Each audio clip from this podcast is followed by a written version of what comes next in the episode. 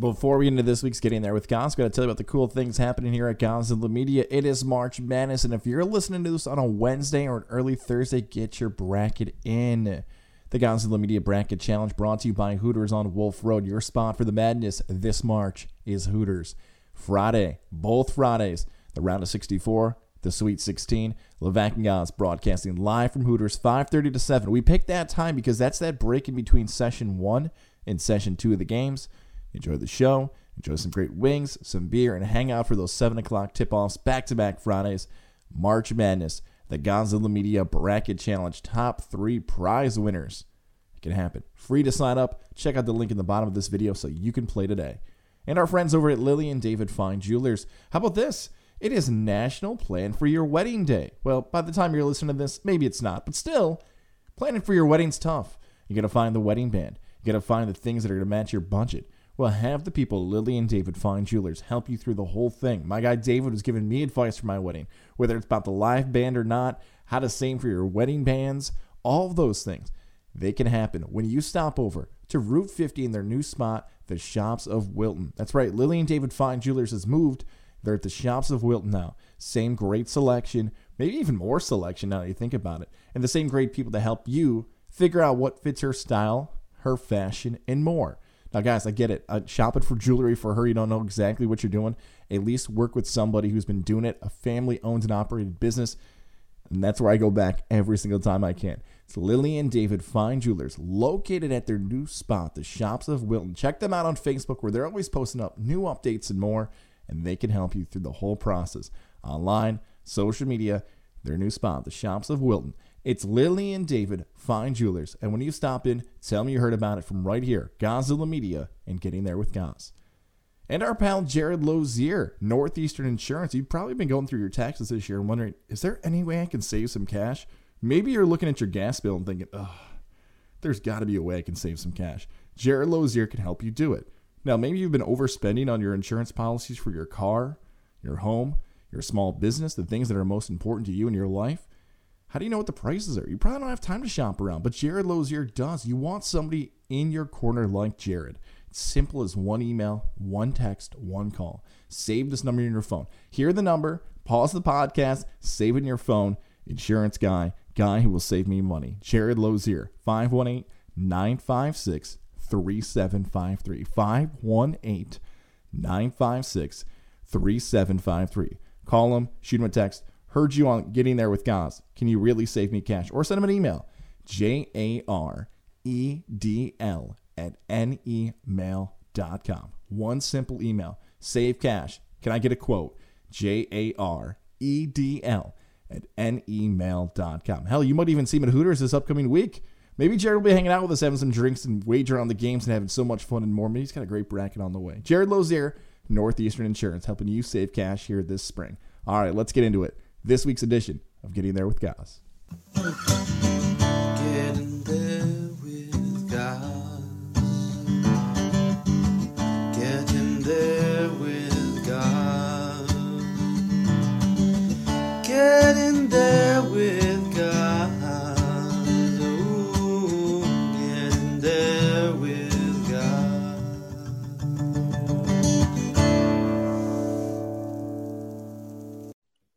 Another episode here of Getting There with Goz, where we talk about the career journeys of media members, coaches, athletes, business owners, and more from upstate New York. You might know him from the sports scene, from sports radio, and more. Dave Schultz joins us. Dave, for those who may not be familiar with your career, take us to a younger version of you, six, seven, eight years old. Where'd you grow up? What would you want to be as a kid? And was it that same dream job you wanted when you were 18 years old? Uh, no, I was in. I, I went to. Uh, I'm from. Syrac- I'm just outside of Syracuse, New York. I went to Jamesville DeWitt High for upstate New Yorkers. That's, you know, Brandon, Triche, the Rautins, and the Boeheim kids all went there. Uh, well after me. Uh, more uh, Bernard Blunt time. He was just after I was in terms of basketball there. Um, I wanted to be a lawyer and a judge. My my father was a longtime town judge. That the courtroom is named after him, Judge Jack Schultz. Uh, and I wanted to do that. Uh, and that changed in October 1985. Ooh, you left me with a little tease right there. October 1985. Pay out the tease for me. So I, uh, it was a Saturday morning. got up. My mother said, uh, I said, I'm not going to be bothered at 1.30. The Yankees and the Blue Jays are coming on. And she's like, all right, well, clean out the garage and go rake some leaves. Right. And said, okay, we'll do that. Um, the Yankees had won the night, but the Yankees needed to win all three games just to tie. Uh, the Blue Jays, that was their first division title. And Phil Niekro, they they came from behind on a Friday, like Lloyd Moseby, Gold Glove winner. Lloyd Moseby drops a fly ball, and Butch Wynegar hits like a go ahead game winning home run. Two things that never happened ever. Uh, and they won Friday night. Phil Niekro was going to go for 300 again on Sunday, but they needed to win on Saturday to force that ball game. And it was a brutal uh, Toronto, you know, October day, either late September, early October. Last weekend of the season, 45, rainy, brutal, but Exhibition Stadium was packed, and everyone looked like they were having a great time. And as much as as much of a Yankee fan as I was, you know, I saw all the Blue Jays come through. You know, they were the eventually the, the Syracuse Chiefs affiliate.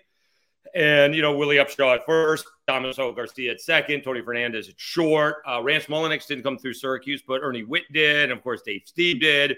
And then, although they may not have been original Blue Jays, they all came through Syracuse. George Bell, Lloyd Moseby, and Jesse Barfield. And Tom Henke was the closer, right? Uh, and, you know, the Yankee broadcast came on, and wow, how great would it be to be there? And then you, whoa, these guys must be getting paid to be there. So that's when I decided I wanted to be a, a baseball announcer back in October of 1985. All right, so you have the new dream now to be a baseball announcer. You realize people get their paychecks signed to do that for a living, which is an amazing realization as a kid. You're like, okay, people get to do this, and I want to do this. So, what's the next step for you? Do you decide to pursue it professionally? Do you do the college route? And if you decide on college, what school do you pick and why? I ended up at Oswego. Uh, it was a good choice. Uh, I, I, have really no regrets going to Oswego. I didn't get into Newhouse. I did get into Syracuse, but I didn't get into Newhouse. And I guess I just felt more comfortable at, at Syracuse uh, or at Oswego, rather.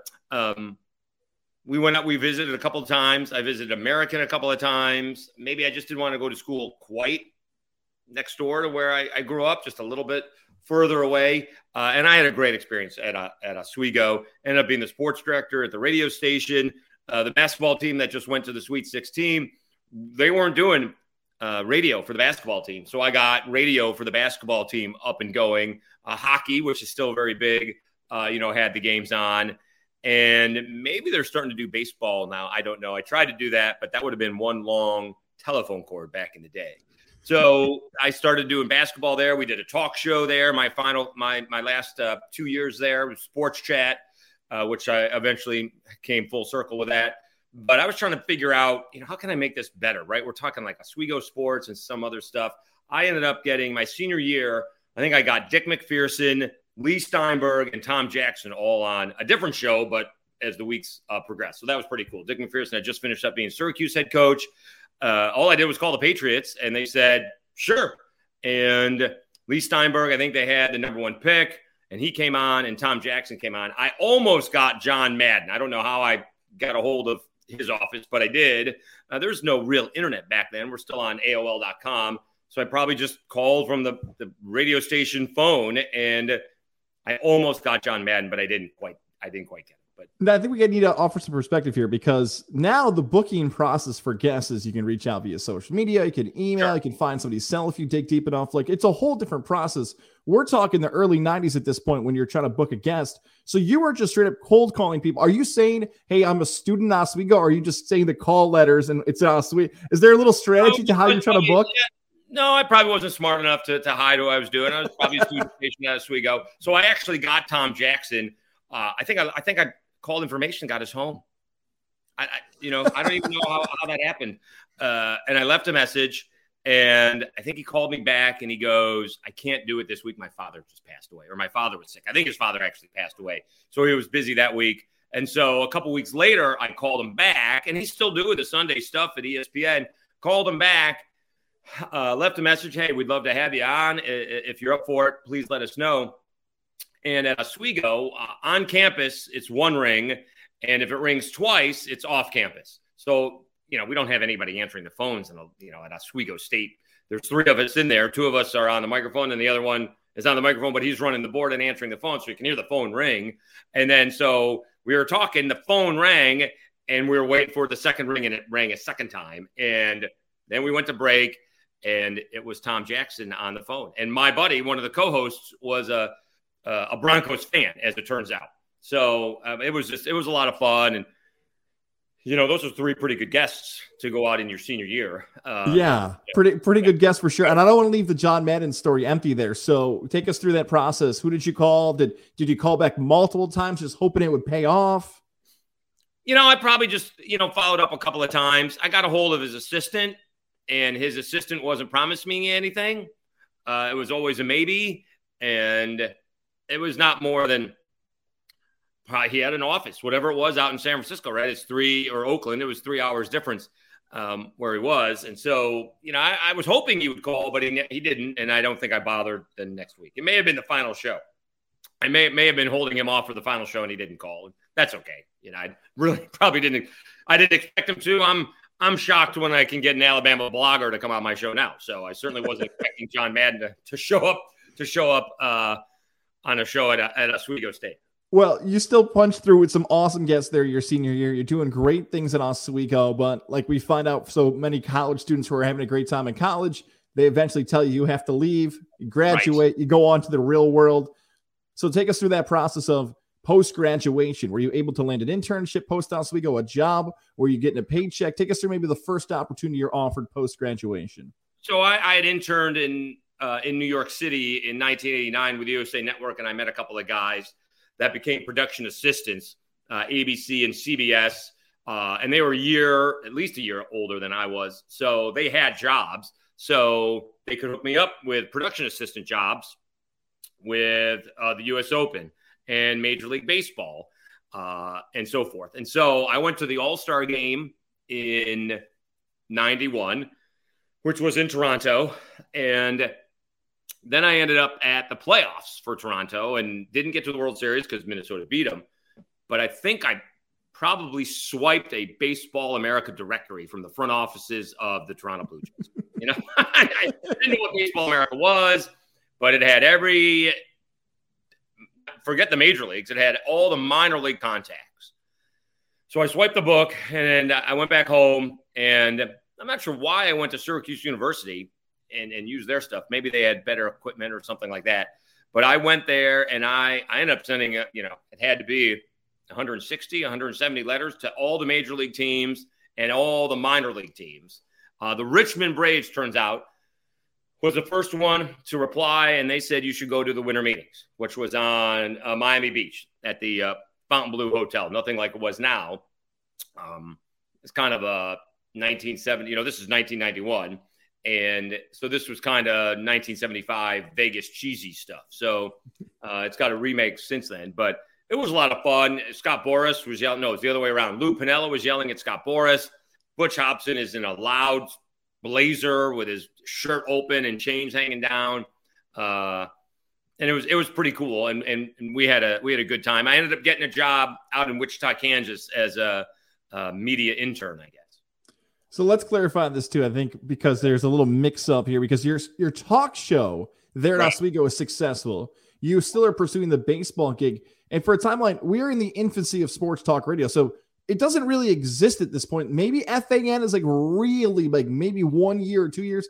There's no, not a lot of stations. Yeah, no. Okay. Yeah, FAN was FAN was a few years old. That, that in fact, that's what just happened. We were just at the uh, Barrett uh, Sports Media Summit, and uh, Mike Francesca, Mike Francesa, and Chris Russo were there, and I finally got to ask Russo because he was doing a big thing back in the summer of '89 because the Yankees stunk and Mattingly was good, uh, but the Giants were really good and Will Clark was really good, and so he was arguing that Will Clark was better than Don Mattingly.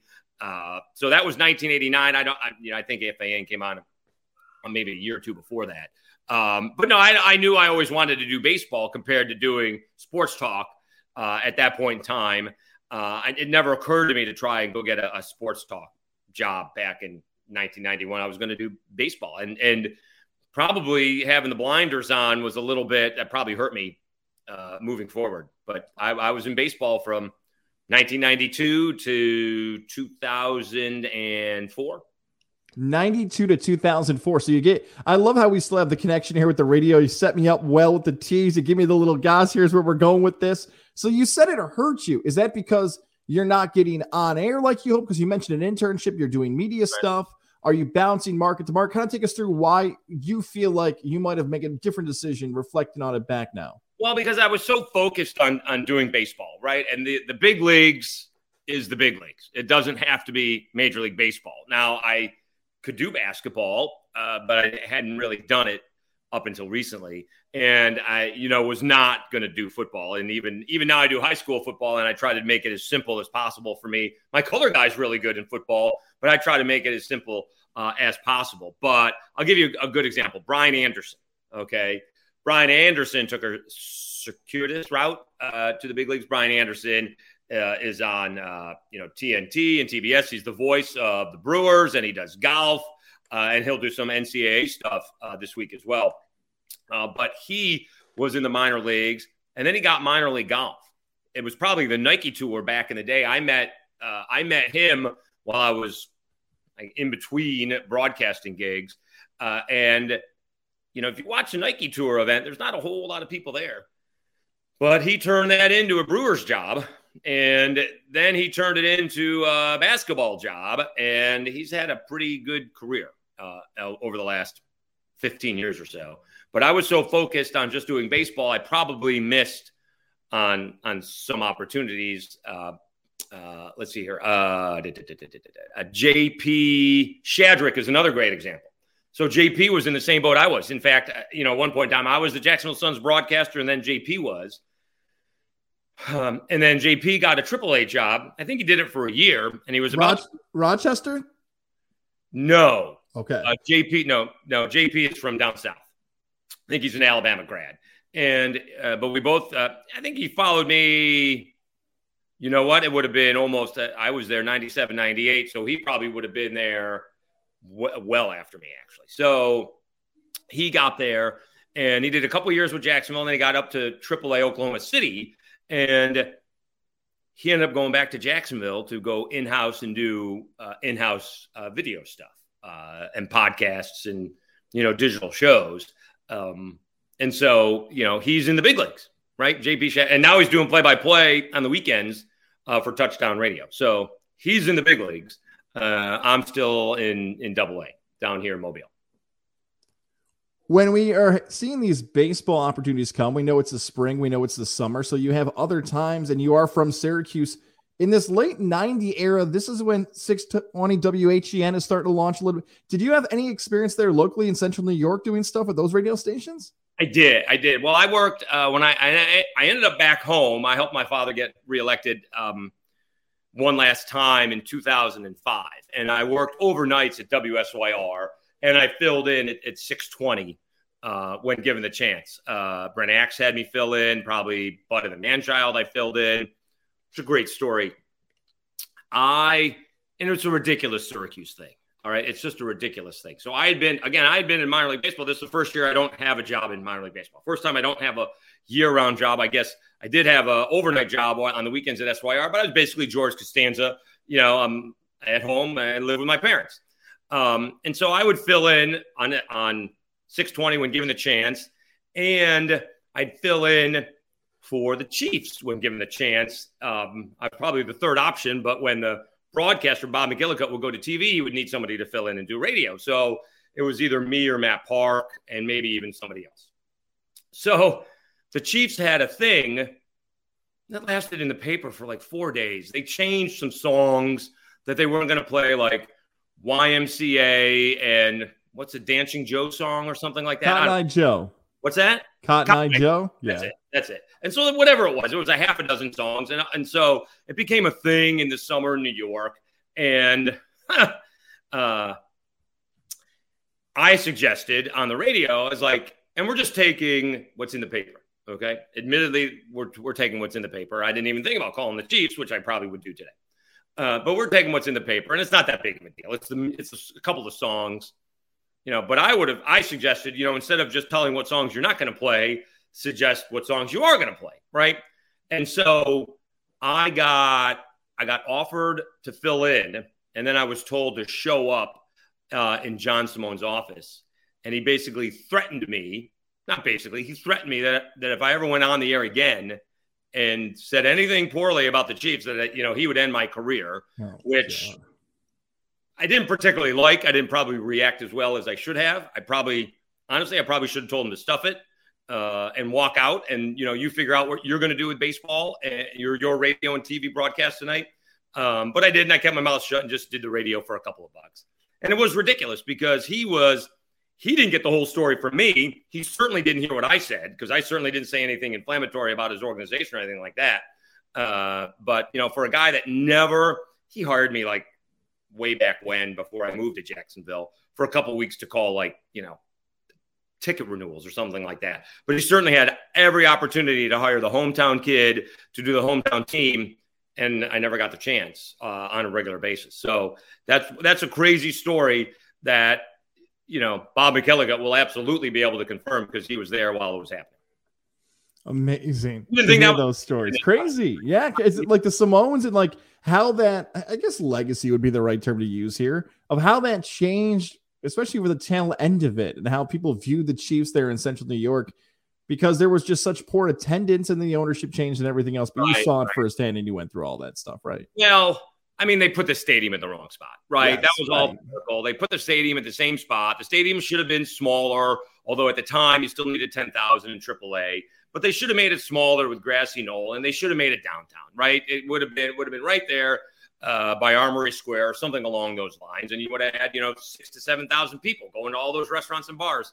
Um, you know what, seventy two times a year, uh, you know, in the summer. So you know that was a poor thing. Then not only that, then they built it in the wrong direction, right? The sun sets in the first baseman's eyes, like he can't see. So you know you better be prepared if you're sitting behind him um, and it sets in the eyes of the where they had the barbecue, um, the picnic area. Yeah. And they've shifted all this around. Now everything's out in left field, but they had it out in right field. And uh, if I'm having a picnic or a barbecue out in right field, I can't see the game for, you know, if it's, you know, between June 1st and, you know, August 15th, I'm missing half the game because the sun's directly in my eyes. So it, it was really too bad because John Simone I grew, you know, John Swan in Texas. You know, I grew up at the ballpark. I was part of the, uh, what was the, um, what's the the Knothole Gang? You know, I mean, I remember Don Fisher and Dell Austin and I told you all the guys that played before that. Uh, Mickey Klutts came through. Um, you know, the late great Doug Ault, right? You know, the Yankees came through. You know, eventually, how great is this? I, um, the Yankees came through, and they didn't want any part of it right? They didn't want any part of being there. Sparky Lyle in his book told, you know, called us, you know, podunk hicks. I eventually am calling ball games for the Somerset Patriots. Would you know it? Sparky Lyle is the manager, and he was great. And so we had some fun with that. Um, he's a podunk king from Pennsylvania. So, um, but no, he's a, he was he was great, and uh, I grew up there, and it was it was always it was always disappointing that I never got a shot to be the voice of the Chiefs because that would have been a lot of fun not only for me, but for my family and, and my folks, I think would have really enjoyed it. You've got these connections to upstate New York. You've touched on some cities you were able to call across your baseball broadcasting career. I got to find out how do you end up in Miami? So that okay, so I did the baseball career thing. Um, I came home. I had a job in Harrisburg, PA, and I tried to get on sports talk, and I wasn't very patient. All right. So I'm paying for the time, probably overpaying for the time, but I probably should have waited six months, but I wanted to hop on during football season, right? Let me, I got to take advantage of the Eagles, the Steelers, high school. Shady McCoy was a senior at Bishop McDevitt at that point in time. That's how old I am. He's already had his whole entire NFL career. So I, I jumped on that, and my father helped me out. I got a loan. but I was so paranoid about going into debt. I, I, didn't have a paying job and I wasn't very good at sales. So that was a problem. Always, always sales has been my issue. And so I just wasn't going to go into serious debt. So we shut it down after three months. Go home and again, work for WSYR doing news overnights on the weekends and help my father get reelected. Well, I went to the winter meetings and I had always gone to the winter meetings when available. And let's just do it one more time a friend of mine had always said, you know, if you're looking for a change of scenery, come down to Miami. And I figured I could get rejected from the beach just as easily as I could get rejected from the snow. so I ended up, I ended up um, moving to Miami Beach, uh, at North Miami Beach with my friend uh, Jason, who I went to high school with, and I ended up working at two radio stations there for a bit uh, before I got into the hospitality industry uh, for a little bit.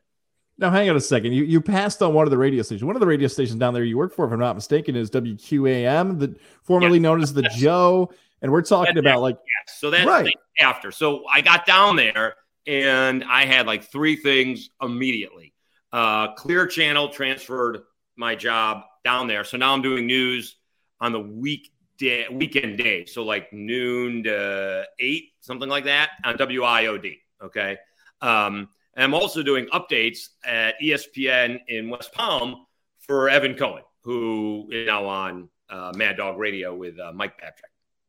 And so I was doing updates uh, for that. I also volunteered for the golf tournament uh, at Doral. Eddie Carboni was in charge. And this was the last year, 2006 would have been the last year of the Ford Championship. Then it turned to the World Golf Championship and just wasn't quite as popular for whatever reason. Uh, and it was, it was, we had, I had a great time. I mean, this is all, guys, I'm telling you, we went out, we had the pro am selection and this is basically who golfs with Tiger, right? The only guy, the only pro to show up at this event was Steve Stricker, by the way. Great guy. And so this is a Monday night in Miami. We asked the DJ at this event, where do we go? And he says Club Bed is really the place to go. And I have no idea where I'm going, right? I'm going from Doral, which is on the west side of the airport, to South Beach, which I hadn't really been down there yet. I've only been in Miami for a couple of months. We go to somehow I found a, a parking spot around the corner. We're going to Club Bed. Shaquille O'Neal walks out. We're in the right spot. So then we walk in, and again, it's twelve thirty. I'm supposed to be at work, you know, back at the golf tournament at like you know eight o'clock or whatever. But the boss is buying. Uh, then we're in there for another, you know, for another hour and a half. Uh, Justin Rose, who's playing golf at that time, uh, shows up, and the rest of the Miami Heat show up at that time. Although I don't think Dwyane Wade was there. I don't think Dwyane Wade was there, but a lot of the Heat were there. So, uh, so then I did hospitality. I got a job at the Jim McLean Golf School, uh, which is on Doral at the time. It's now Trump, but before it was the driving range. If you go out the rail, uh, you hit the driving range. On the other side is a school, and I think it's the Rick Smith School now. Rick Smith's. Uh, but before it was the Jim McLean Golf School, not teaching golf by any stretch of the imagination, although I did cure my slice. Uh, I was, I kind of oversaw um, um, the the inside. I made sure people had lessons lined up and they were in the schools, and the ratio to teacher to student was proper. And I did that for two and a half years, I guess. The uh, just over two years, the economy crashed, and then eventually I got to Key Largo uh, at a private club, the Ocean Reef Club, um, which you just don't stumble upon. You don't if you don't know it's there, you're not finding it. You either took a wrong turn or missed your turn if you end up there. And it was really a special place. There's two golf courses there. There's actually a private golf course inside the private club. Uh, you can land small Lear jets. You can bring in boats like up to 175 feet. It really is a magnificent place. Um, but they kept on bringing up these motivational speakers that you got to be doing what you want to be doing. And so eventually I started a podcast. I'm really just talking to myself, uh, but just trying to get in new reps because I uh, I did a little QAM uh, in there as well. You're right. I skipped QAM. I did that for about, I was doing that for a couple years before I went to uh, Key Largo. And, but I didn't have anything new. And so I sent, I started sending stuff out and I ended up in Lafayette and then, uh, and then Mobile. But in there, in there as well, in between, I'm sorry, in between Jim McLean and Key Largo, uh, I, I was working for WQAM for about two years. Yeah, because that whole process right there we went through. You go down to Florida, you get out of the snow, you're enjoying golf, Right. great, like great Florida golf, and you're out of the industry. Now, some people who might have here in 2022 said, I can get out of radio and move down to Florida and play golf, and I'll sign up right now. Like there are some people who just heard that, like that's good enough, right? But you still had a passion to do what you wanted to do. And just for offer some some perspective for those who don't know the Miami area, uh, the ticket is Jon Weiner, Stu Gatsu, people know him as Dan Le Batard. And that other side is Hank Goldberg, Sid Rosenberg. Uh, those are some of the names that have been on the WQAM Right. side. So it's a big deal, even though Miami is not perceived as a huge sports town. Like this is a heavy hitter when we talk about sports radio stations across the country. Before you hear more about this Gozilla Media podcast, we got to tell you about the people that make it possible, like our friends over at Wolf Road Hooters. March Madness. The sponsor for Gozilla Media is Hooters. Join us on the Wolf Road throughout the brackets, throughout March Madness. Enter to compete against your favorite Gozilla Media personalities with the link below. If you're listening on Apple, Spotify, or wherever you get your podcast, the link to sign up for free is right here in the description. Plus, join us Friday 5:30 to 7 and again Friday to 5:30 to 7 for the round of 64 in the Sweet 16 for your chance to win. Thanks to Hooters, your place for March Madness. Get your to-go orders in today or join us for all the great games Thursday, Friday, Saturday, and the following week all the way up to the national championship in April. Check them out on Instagram, Facebook, Twitter, and more. Hooters, your spot in upstate New York to enjoy March Madness. And our friends over at Johnstone Supply in Troy, the spring is slowly approaching, and you want to get that preseason pricing on your furnaces, your boilers, and more. How about the John Goodman furnace? You've heard it here before on Gozilla Media.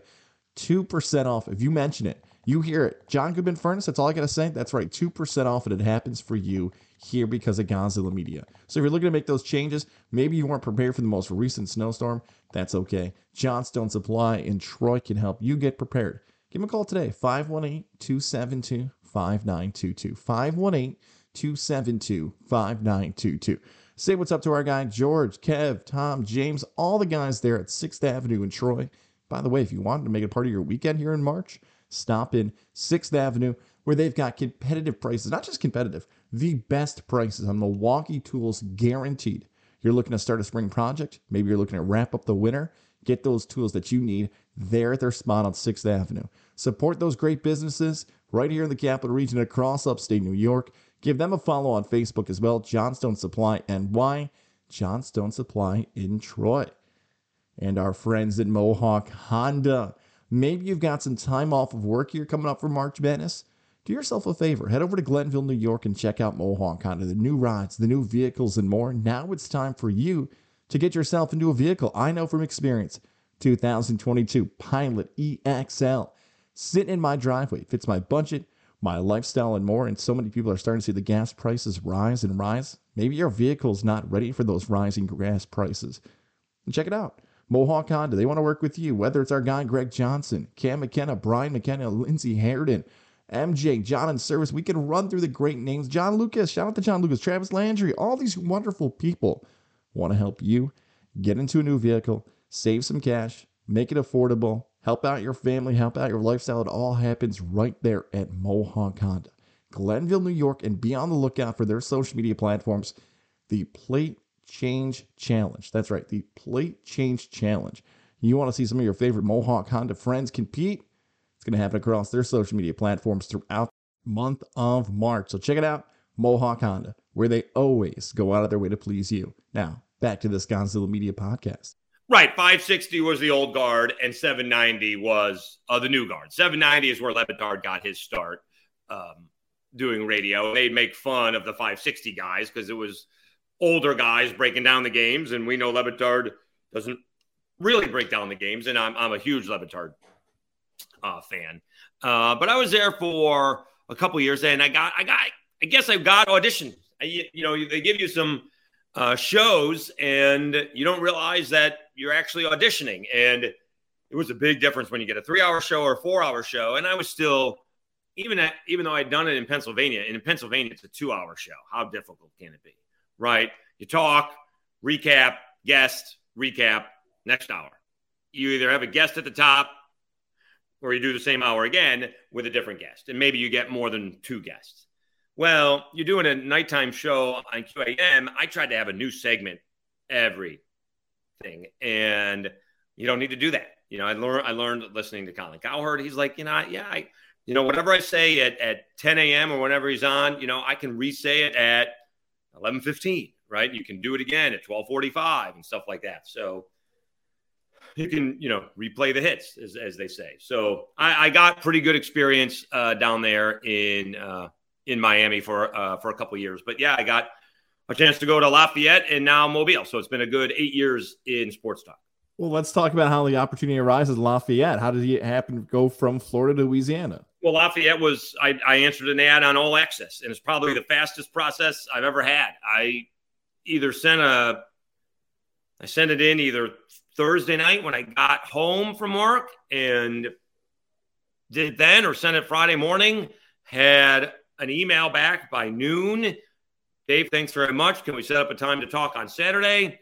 Saturday came and went, and he said he got caught up with work. So I interviewed on Sunday, interviewed again on Sunday, or interviewed again on Monday with somebody else, and then was offered on Wednesday, negotiated, uh, accepted on Thursday, gave notice on Friday. Um, it's just like no, I've never had anybody have what you just said right there to make me go that. Usually, it's like parking a ship in radio. Yeah, I yes, uh, I I think it took me longer to get my first job. My first full time job out of school was at Office Max, and that probably took a month. This took uh, this took all of a week. Uh, I was willing, available, and cheap. Cheap, probably actually being more the key uh, to the case, and I had some experience, obviously. So uh, I went off to Raging Cajun Country. Um, I I showed up there Labor Day, right? They're off, or maybe I was late. Maybe I you know arrived like Labor Day that night um, I was there for two days, and they put me on the air in on Thursday, and I don't know how to say any names of anywhere of anything. I had to have the um, phonetic saying of Acadiana, like Acadiana. Like I was calling it like Acadiana or something like that. I was not very good. in Atchafalaya Basin and uh, IWOA is Iowa everywhere else, but there it's IOA. Uh, and you know, and then the it was a lot of fun, and we we had a great time. We we we did a great show uh, for uh, for five and a half years. How would you describe the difference between a New York sports talk listener, a Florida sports talk listener, and now Louisiana? I feel like those are the three most opposite possible, but you know it from firsthand experience. Very different. All right. So upstate New York, I think, not upstate New York, but the Northeast, probably a lot like Los Angeles and San Francisco and Chicago right, they're going to complain. All right. If something doesn't go wrong or something doesn't go right, they're going to complain, right? Even New York City, Mike and the Mad Dog can probably break down the Mets lineup for three hours if they wanted to, right? And that would be a fine show. Um, Miami, because it's an eclectic thing. And, you know, the Heat, when I got down there, they won the first championship with Dwyane Wade and Shaquille O'Neal, but it took a little bit of time. The Dolphins, uh, the Dolphins are a lot like the Knicks, one of the more overrated uh, franchises of the last 30, 40 years. Um, the Marlins, um, you know, they they they had a couple of runs, but really weren't doing anything when I got down there. Uh, played in a tough stadium to go to, um, and uh, the Panthers. I eventually covered the Panthers for a little bit, but they've been really good the last couple of years. But they were no, nothing but uh, when I got down there. So, but but it's all eclectic because you know everybody moves to Miami. So as much as they're Heat fans and Canes fans there, you know, everybody's from everywhere else. You could do a better show probably on the Yankees and the Red Sox down there than you can on the Marlins or the Mets. Um, the Cajuns are a little bit different. So the Cajuns are, you know, they're the underdogs, right? They came down from the Acadianas in Quebec. They tried to go to New Orleans. They were shoved out to the swamps, and they're just the underdogs. So when they don't do well, they don't want to hear about it for the most part. Okay. So they always expect not to do well. All right. Now that's changed a little bit. Uh, Billy Napier, now the coach at Florida, he did a great job with the football team. And before him, actually, Mark Hudspeth had turned around the football program before a couple things uh, ended his tenure. Uh, I got down there in the baseball team. You see the hat back there? you see yeah. head coach? Um, they were the number one team in the nation. I showed up, and I'm not the biggest of college baseball fans. I can tell you that. But the Louisiana Raging Cajuns were the number one team in the nation. Of course, they lost their first game of the year uh, to Eastern Illinois, but then they reeled off like 20 straight. Uh, down there, they don't want to hear about it if it's not something good, right? I mean, Saints fans used to have bags over their heads, right? And so very rarely do you get the back and forth on if it's a bad game, right? They don't really want to hear it, except, you know, when they get screwed by a, a no call in the NFC Championship game, not difficult to do a, a talk show that. And then if you get some Raging Cajuns and LSU crosstalk, uh, that's even better.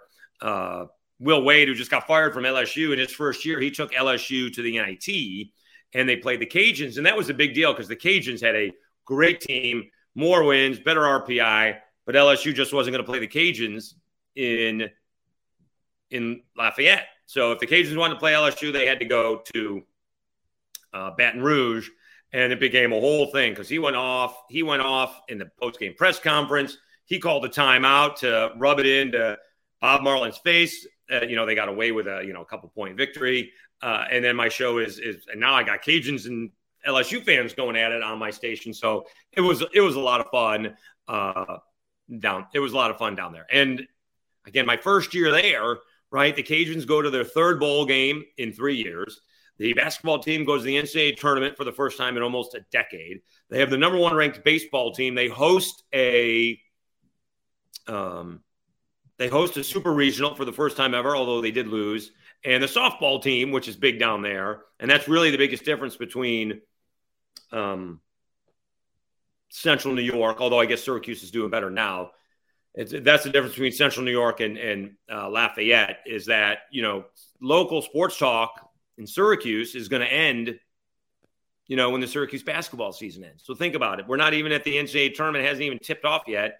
And local talk in Syracuse is about over. Right? Or what are we talking right. about? Right. No, that's exactly right. Yeah. About over. I mean, lacrosse isn't even as good as it used to be. So in Lafayette, I would get um, the Cajuns baseball and softball.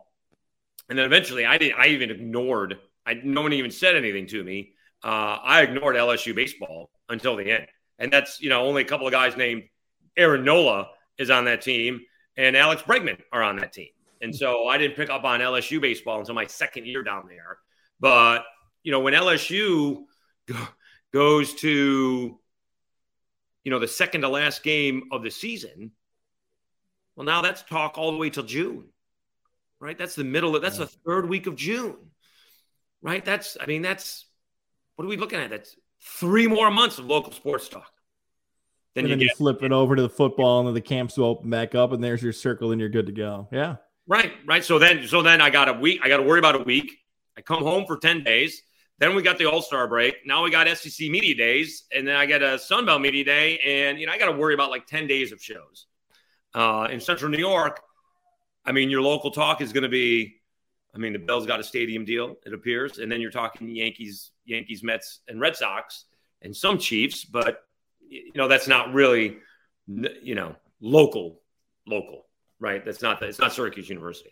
So things are going well in louisiana but as we know in the industry that is radio changes happen take us through the transition from louisiana and then you go into mobile alabama. Well i got fired because i asked for a raise i wasn't making very much money and we increased revenue 80% although i wasn't doing the sales uh, we increased the listenership at least 80% um, by the time I left, we were number one in time spent listening in the demo, and I was unceremoniously fired just about three years, just almost exactly three years ago. Um, but I just because I had been through it in in Florida for a little bit, I just I kept my head up. I kept a good attitude. There's no reason to get down. Uh, I like living in Lafayette. If I have to move home with my parents, oh well, I'll I'll, I'll help out and and you know enjoy my my parents uh, while they're still around. Um, and when you know it, the voice of the Cajuns, Jay Walker, who technically is my competition, he's on. There's two sports talk stations in Lafayette, if you can imagine. And the voice, the former voice of South Alabama, called him looking for a talk show host and a program director. Jay recommended me. So, you know, I don't know if I get that job, if I, I don't know if I'm recommended, if I move, or you know, the idea was at, at the time. I, now I got let go in March. I was going to leave. I can say that now. Big talker.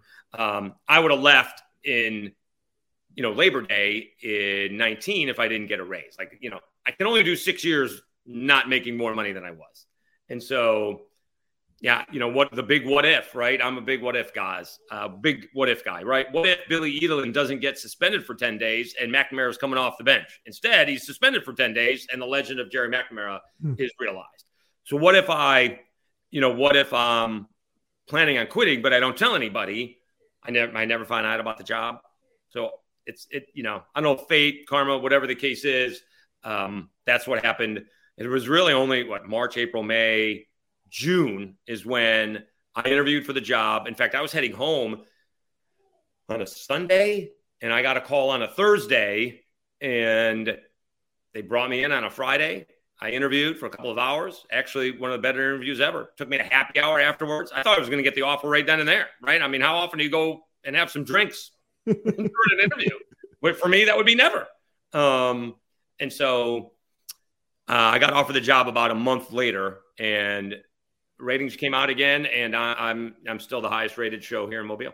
Love it, man. Killing it out in Mobile. Happy to hear it now. You know, I already gave you this connection here of Louisiana versus Florida versus New York, but there are hopefully some young sports talk radio aspiring hosts that hear Alabama sports talk here in March of 2022 and think, isn't that the dream job? Like you talk college football all day, you have the passionate callers. Is it what people might perceive from the outside that a city in Alabama wants to talk college football and the phones are lighting up all day to talk about, or is that not necessarily the case? Yeah, they don't. I, I don't know if it's just me. You know, we get some callers in Lafayette. I don't get very many callers in in Mobile. You know, we have an app that they um, you know, put their messages on and we read the messages. We get calls once in a while. One of the, you know, one of the bigger days we got calls was when actually the Auburn head football coach was hired, Bryan Harsin. But otherwise, we don't we don't get a whole lot of reaction to the games. I know people are listening because the ratings show it, uh, but we don't get a lot of calls. Um, but for people who are interested, I think the one thing that you know they can do it on their own, right? I mean, we got the next round, which is in Birmingham. Um, they were on JOX in Birmingham, and that's one of the great radio stations, sports talk stations in America. They went out on their own. Uh, the guys uh, in Nashville, who had one of the top rated sports talk shows in America in Nashville, they went to Outkick 360. Uh, Dan Le Batard is not on the radio anymore. Pat McAfee, he's on XM, but he's not technically on the radio. Um, there's a guy, Jake Crain. Um, I think it's Crain and Company now, but this kid was a South Alabama baseball player he was like a special teams coach with Montana State. COVID hits, loses his job, and just starts doing a podcast, just starts doing video like in his parents' basement or something like that. And he's gone from Colin Cowherd's podcast to the Daily Wire to, according to him, he's the number one sports podcast in America. And I saw him, I, I think I lined him up my first time was right after Memorial Day weekend in June of 20, right in the middle, right, right as COVID was hitting. So he has done it, and he's never been on the radio one time. He, he's never had a radio show, and he's just on digital. And you know, if you got something to say and you can say it in an entertaining way, everyone can do it on their own. You know, from Facebook to YouTube to podcasting. You know, you don't. I think that's the thing now. You don't need a radio station to have your voice be heard. See, I'm glad we've we've clicked throughout this interview, even though we had a few occasional chats. You knew where that question was going to go. Some heard that question for the setup for the call and thought I was going to have you talk about how many, but that's old school, and, and that's not a disrespectful thing. Like you feel it every single day, where the listener of sports talk radio from like 1999 and maybe even like 2009 is not 2022. They want to listen how they want to listen, when they want to listen. They want to find the podcast they want. You right mentioned here. some people. You've got the phone right there on our visual side. I don't want to lump myself in that group of people you just mentioned, but as someone who went from radio to podcast, I like this a lot more. Like, you know, you, sure. this is not the to my own horn, but like the sponsors are here. You know, like people used to chop into that money when I was in radio. I like the fact that that doesn't get chopped anymore. So, like, this can happen. You mentioned the podcast. Your podcast is crushing it. Like, I feel like you just get yeah. just as much as feedback from the podcast world, and you've been doing it for a decade. So we should we should probably start some individual podcasts. Our podcasts are just our shows, but you know our ratings came out, and so the Q and it's just a it's a math equation, right? So it's just an estimation. So we have about eighteen thousand listeners. Well, my podcast last week or the last two weeks uh, was over seventeen thousand, and that's actual listeners, right? So it's absolutely uh, out there for for people to do, and you don't need a radio station for anyone to, to hear you. I think that's a good setup for our closing question. It is getting there with Goz. We've talked about your career journey. So, for that young sports radio host, that young baseball broadcaster, the best advice, if you're maybe a senior at Oswego right now, what's the best advice you could offer somebody hoping to get to the part of the career that you are right now? Well, hopefully they'd be farther than me, uh, but I'd be more aggressive. Um, I would also be better at sales because you'll make money. That's where the money is. If you're coming out of school and being a broadcaster and you're not in a big market, uh, you got to do sales. Whether you're on, I don't know how you could do it if you're on TV, but in radio, they'll let anybody do sales. Uh, that would be my big time advice because that's where you make the money so you can do uh, the fun stuff. Uh, but uh, but also if things aren't going as quickly as you think, hang in there, but they should be going faster. The good ones get to where they're going usually pretty quick. The Matt Vasgersians in the world, you know, they were there in the minor leagues. He put his time in, but he was doing like five or six years. I got buddies who are in the minor leagues for over 20 years, right? I mean, you know, including me, uh, technically. So, you know, you, I would be more aggressive. And if you get the opportunity, when I was with the Somerset Patriots in, in New Jersey, I just wasn't aggressive enough. You know, I was just turning, I just turned 30. I, I got New York is there, Philadelphia is there, even you know, some major stations in Jersey are there. I probably should have made more contacts while I was there. I needed to be more aggressive in meeting more people to to help me. Also, as much as it is a good advice to or to get advice from broadcasters, get their advice on how to broadcast, not how to get the jobs. You got to find out who's doing the hiring. It's nice to know the broadcasters, but they're not doing the hiring, and usually you're trying to try to take their job. So find out who's doing the hiring, and you want to be able to contact them much more than the broadcasters. Certainly contact the broadcasters. Always good them to have them in your back pocket and learn from them, but you need to find out who's actually doing the hiring. There you go. Dave Schultz. Dave, appreciate it. By the way, for our audio sign, the visual side, see it the whole broadcast. We both have like matching Syracuse basketball posters. You've right. got, I, I, think mine's the year after the national championship. Yours might be the national championship poster I see behind it you. It is. You got, you got an yeah. autograph. Mine's autographed. That's uh, I, mine doesn't have any autographs. He beat me. I, I think my parents have the one that has the autographs on it. I have them framed. I have them framed in my office. But Boeheim would come to DeWitt Rotary every year, and my father would buy a poster. And it's twenty five bucks, and it goes to Coaches versus Cancer. So that's what. And this is the this is the least of the framed.